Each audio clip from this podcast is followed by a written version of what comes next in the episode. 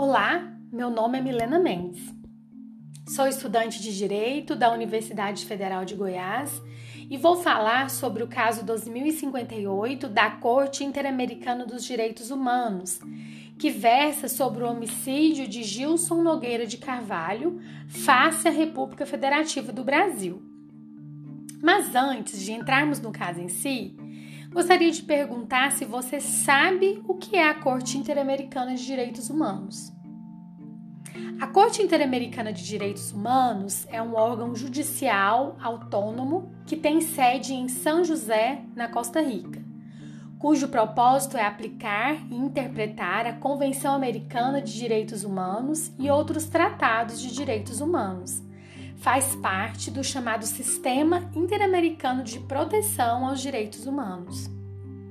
A Corte exerce competência contenciosa e consultiva ela tem competência litigiosa para conhecer de qualquer caso relativo à interpretação e aplicação das disposições da Convenção Americana de Direitos Humanos, a que lhe seja submetida apreciação, sempre os Estados signatários reconheçam essa competência por declaração ou convenções especiais.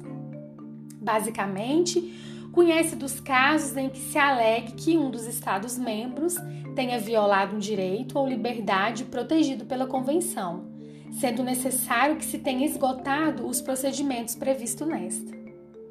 Voltando ao nosso caso, você sabe quem foi Gilson Nogueira?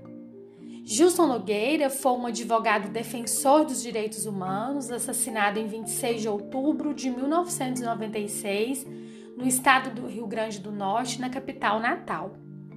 O homicídio foi realizado devido a atuações do advogado contra um grupo de extermínio chamado Meninos de Ouro, que era composto por agentes da Polícia Civil e da Secretaria de Segurança Pública. Mas qual era a atuação de Nogueira que levou à sua morte? Bom, Nogueira era um advogado de Arivone Gonçalves, é, ele foi submetido à tortura pelo grupo Meninos de Ouro. Nogueira então pressionou os promotores de justiça para investigar o caso juntamente com ONGs, de forma que foi formada uma comissão especial federal, que chegou a entrevistar mais de 100 pessoas, mas não chegou a nenhum desfecho. Entre as ações de violência atribuídas ao grupo está o massacre de Mãe Luísa, na qual, alegadamente, Jorge Luiz Fernandes derrubara a pontapés a porta da casa de Dona Maria Lúcia Costa, matando-a, matando seu marido e uma mulher grávida que viu toda a ação de uma janela vizinha. Os dois filhos do casal foram alvejados, causando cegueira parcial em um deles. Nogueira morreu alvejado por 17 tiros na porta de sua casa, pouco depois da meia-noite. As consequências de sua morte foi a designação de autoridades federais para realizar a investigação do, assassinato de Nogueira. A comissão não foi capaz de apontar os suspeitos da morte de Nogueira, apesar das evidências indicarem a participação do grupo de extermínio Meninos de Ouro. Mas por que esse caso chegou à Corte Interamericana dos Direitos Humanos? O inquérito havia sido arquivado sem denúncia.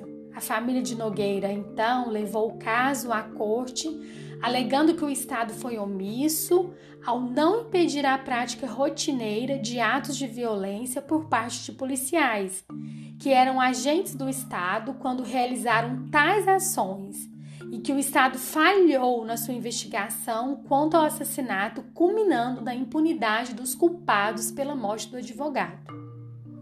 Dentre as omissões alegadas na petição inicial, podemos citar o fato de a proteção policial a Gilson Nogueira ter sido retirada prematuramente.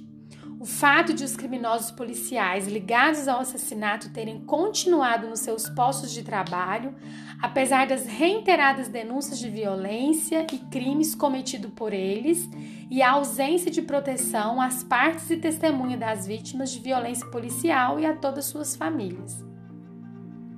Os pais de Nogueira também ressaltavam a ausência de reparação adequada em favor dos mesmos. Então, qual foi a, a ação proposta e por, e por quem ela foi proposta. A ação foi proposta em 1997 pelo Centro de Direitos Humanos e Memória Popular, pelo Projeto de Direitos Humanos Holocausto e o Grupo de Estudantes de Direito Internacional dos Direitos Humanos. Em janeiro de 1998, a comissão solicitou ao Brasil que prestasse informações necessárias sobre o caso, o que só foi cumprido em junho de 2000. Em outubro de 2000, o caso foi admitido à corte. Em novembro de 2001, foi realizada a audiência sobre o mérito do caso. O relatório de mérito só foi aprovado em 10 de março de 2004 e concluiu o Estado brasileiro era responsável pela violação ao direito à vida, às garantias judiciais e à proteção judicial.